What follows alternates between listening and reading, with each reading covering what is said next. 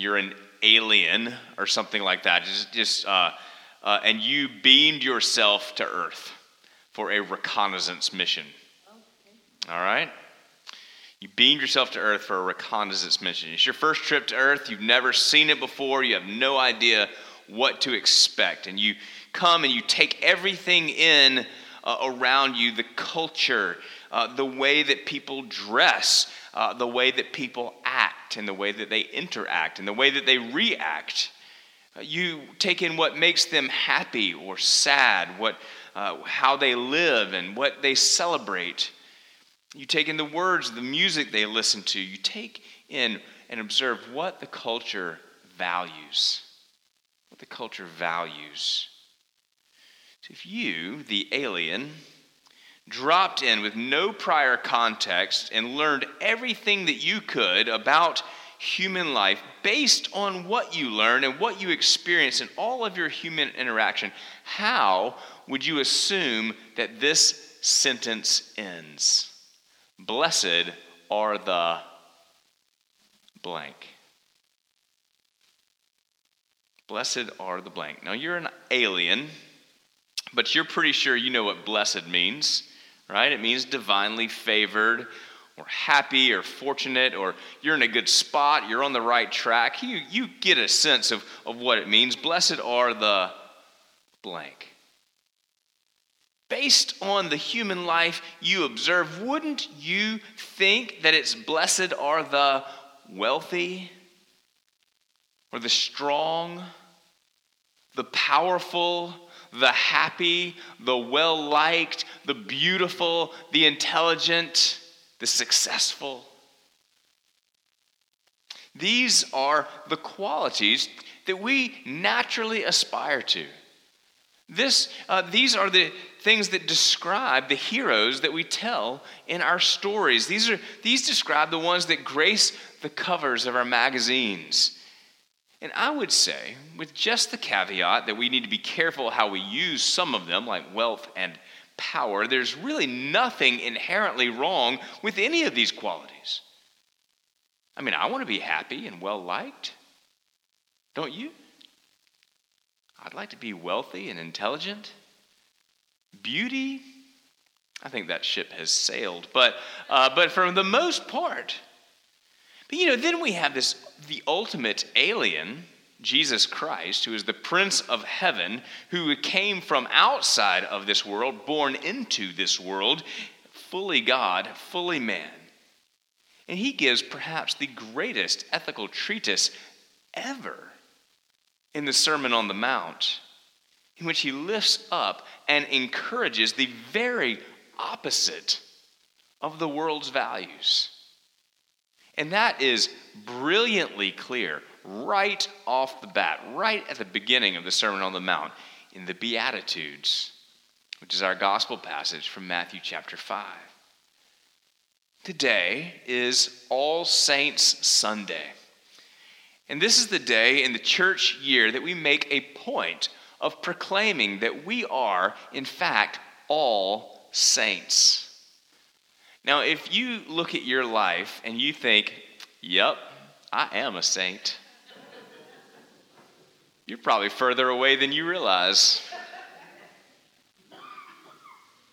But we don't, because we don't look at our lives to see if we are saints we look at the cross and the empty tomb.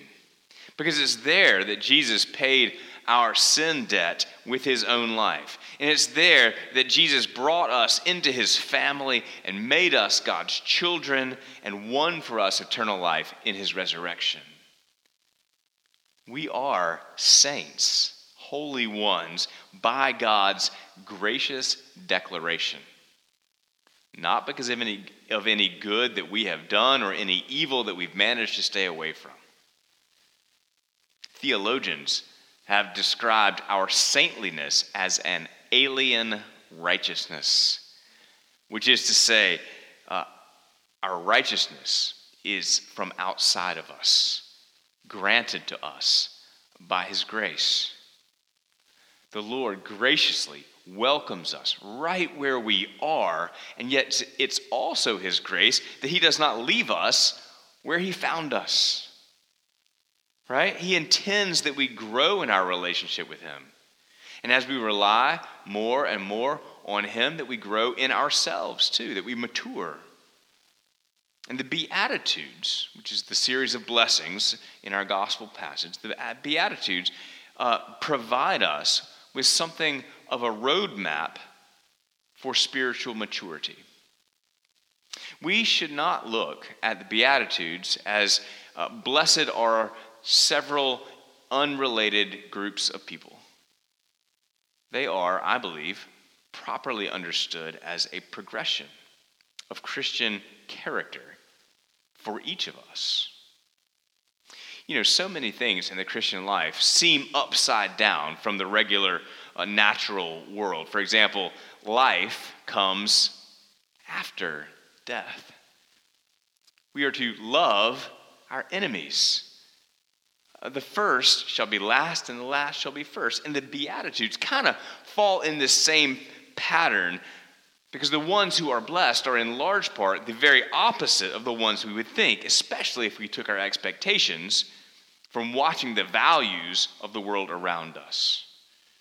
Because, I mean, like when you're feeling down uh, on yourself, if you're low in confidence, if you're poor in spirit, then you probably don't feel particularly blessed.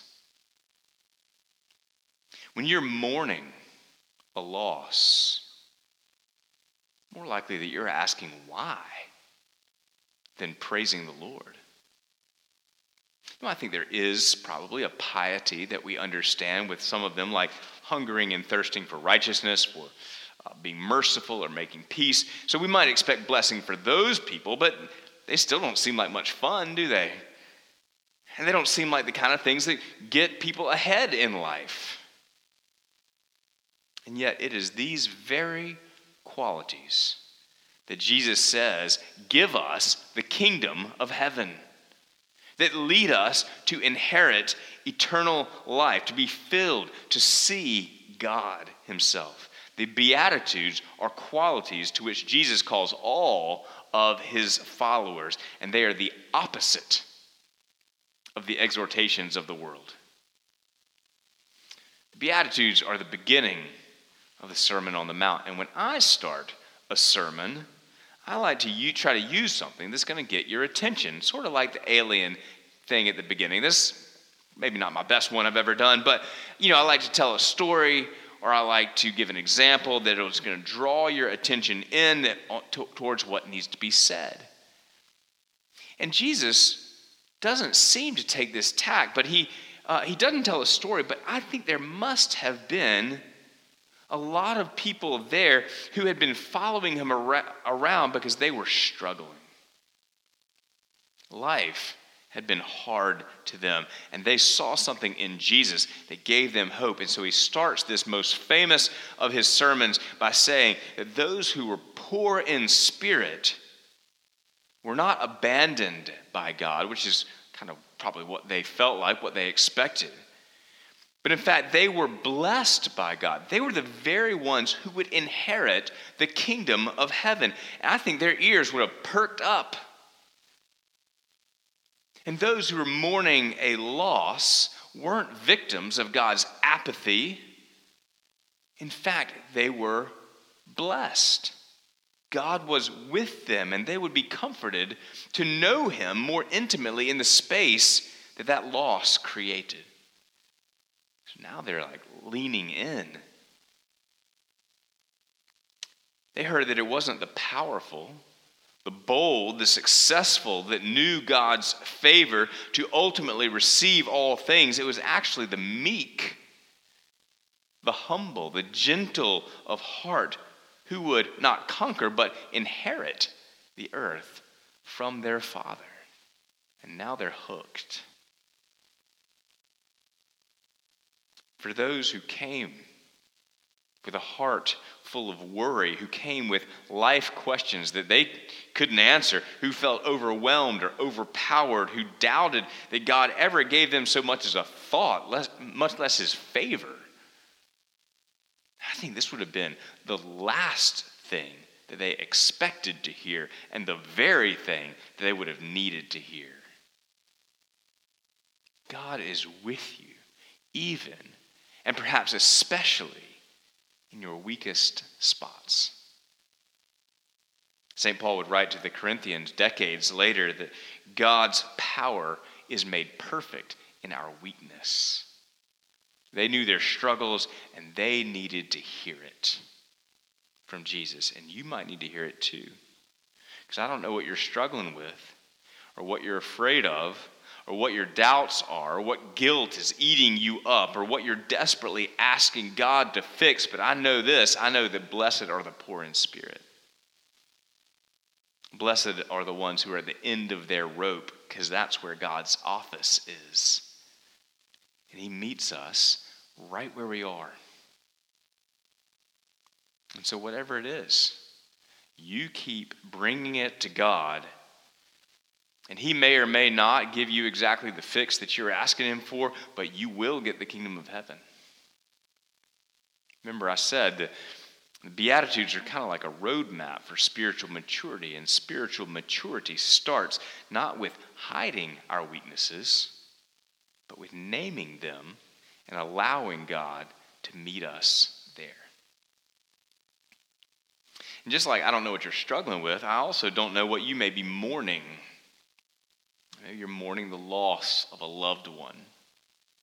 Maybe you're uh, mourning the loss of your independence. Maybe you're mourning the fact that your children or grandchildren are growing up too fast. You're mourning the difficulty of your job or a relationship that you have. And Jesus says, Blessed are those who mourn. God meets us right where we are. And He's with you to comfort you with the hope of heaven, to comfort you with the uh, assurance of the reality of His presence, uh, to comfort you with the assurance that He's going to work it out in His own way and in His own time, to comfort you with the promise of His grace. Spiritual maturity begins not with running from grief, but with allowing God into it.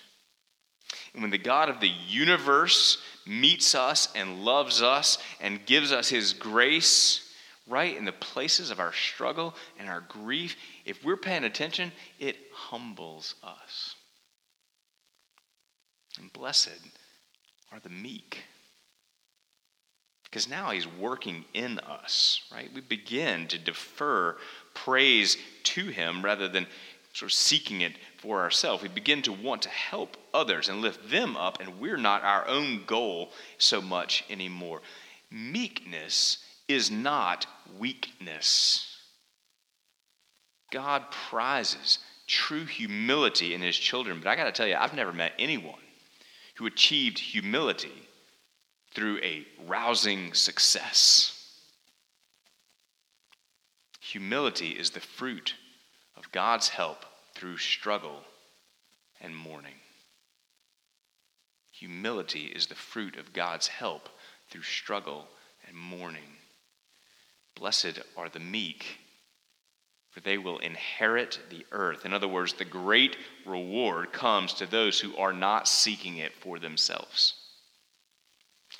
So when God meets us where we are, we watch Him work, and it creates this holy meekness in us, we begin to long for a life that honors him. Blessed are those who hunger and thirst for righteousness. And thank God, it does not say, Blessed are those who are always righteous. But it is our hunger, it's our thirst, it's our longing. We want to honor Jesus with our lives, even if we don't always get it right. And we want to be like Jesus in our lives. And that itself, just that desire, has got to be evidence that God didn't leave us where He found us. Because when He found us, we weren't hungering and thirsting for righteousness, we were just trying to get through the day. It rarely surprises me when a Christian does some wrong. But it always surprises me when a Christian is not sorry for the wrong that they've done. It breaks my heart, actually. Because we're not perfect, But we do have this conviction that our lives, our morals, our, uh, the way that we treat others, it all reflects either well or poorly on the name of the God that we profess. And so when we're not sorry or we're too stubborn to apologize, we have forgotten how the holiness of our lives matters to our holy God.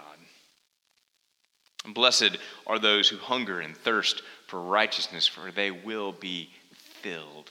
I mean, it's His righteousness working as, in us anyway, right? We'll be filled. So I'm going to take time for just one more rather than going through all of them. But I wonder if you, if you see how they're a progression, right? There, it has to be God's work in us so God Almighty meets us in our poverty of spirit, in our places of grief. His grace comforts us and it humbles us. We begin to earnestly want to live that life that honors Him, and we begin to take on His character. Like, you know, when you hang around a friend a lot and you pick up their mannerisms or their uh, catchphrases, we begin, when we hang around with God a lot, we begin to take on His character. Blessed are the merciful for they will receive mercy. Remember the prayer of humble access? We always say it in Rite One. Um, we say it. We said it a little bit last year in Rite Two. Uh, in, I think in Lent. We, it says, We are not worthy so much as to gather up the crumbs under thy table, but thou art the same Lord whose property is always to have mercy. His property is always to have mercy. Grace is grace is when God gives us something good that we don't deserve. But mercy is kind of the, the other side of the coin. Mercy is when God doesn't give us something bad that we do deserve. Mercy offers kindness when there ought to be adversity. Mercy offers love where there is naturally animosity. Uh, mercy chooses to be reconciled rather than to be right. Mercy is the character of God. Mercy is the appeal of Jesus, who came not to be served, but to serve. And mercy should increasingly describe the character of those who are letting God's Spirit work in them. Mercy is a primary way that we can love our neighbor as ourself. And on it goes.